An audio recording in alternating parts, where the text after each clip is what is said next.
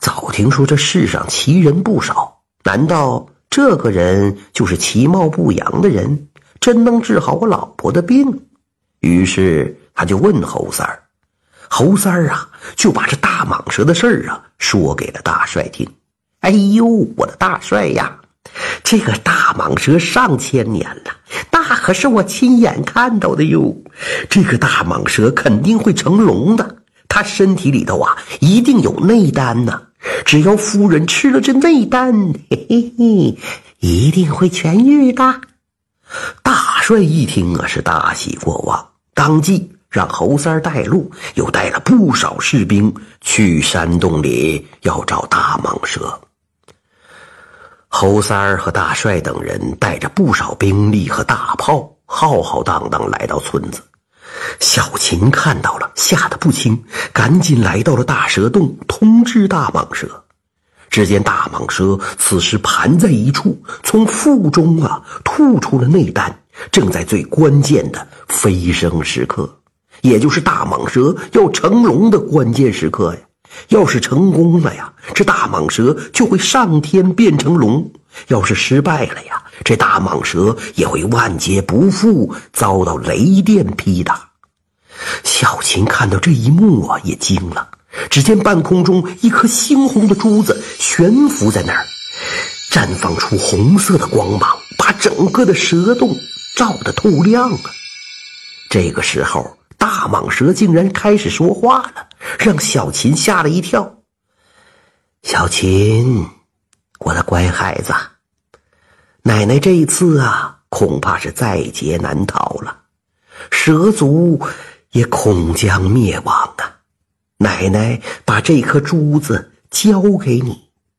大蟒蛇的话还没说完，小琴就哭着说：“蟒蛇奶奶，你不会死的，蛇族也不会灭亡的。我我不要什么珠子，奶奶，我要你活着。”小琴知道，这颗所谓的珠子，实际上是大蟒蛇的内丹。若是没有这颗内丹，大蟒蛇不仅不能飞升成龙，还会变成普通的蛇。可这大蟒蛇能够活好几千年，靠的就是这颗内丹。没了内丹，成了普通的蛇，恐怕马上就得死去。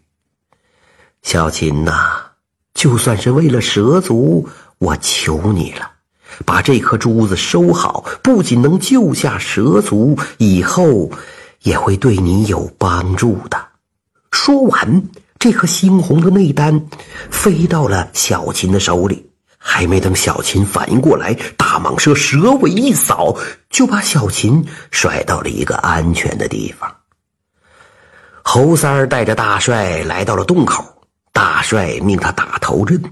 就在侯三儿刚要进洞的时候，一不小心就掉了进去，无数条蛇爬上他的身体。侯三儿的誓言算是验证了，这都因为他不守信诺言，才会死无。葬身之地。不过，大帅依然没有放弃，叫士兵用大炮轰开了洞口，无数条蛇被炸得飞了起来。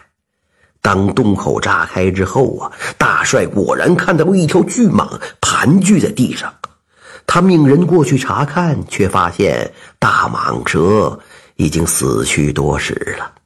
来人，把他肚子刨开，去取出内丹。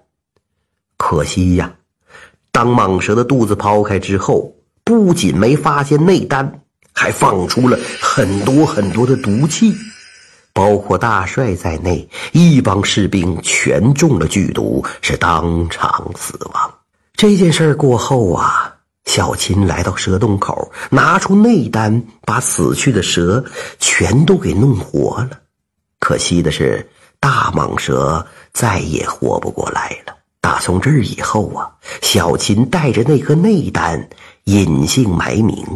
据说有人看到过他，每次他出现的时候，身边都会跟着很多的蛇，大伙都叫她蛇女。感谢您的收听，想继续收听下一集的，那就点个关注吧。